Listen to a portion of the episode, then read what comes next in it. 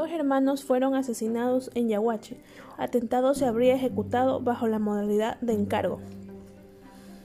Los hermanos Diner y Maylin Cutaitón Mendoza, oriundos de Quevedo y populares tiktokeros, fueron asesinados en una zona de la parroquia Virgen de Fátima, pertenecientes al cantón Yaguachi, de la provincia del Guayas.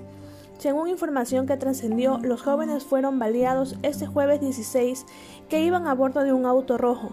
En el asiento posterior iba un menor de edad que resultó ileso.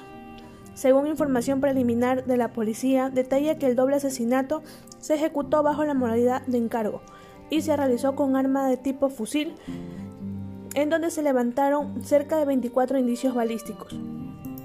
Pasándonos al mundo de la farándula, Majo Flores, tendencia en Twitter por la filtración de un video íntimo en el que supuestamente aparece.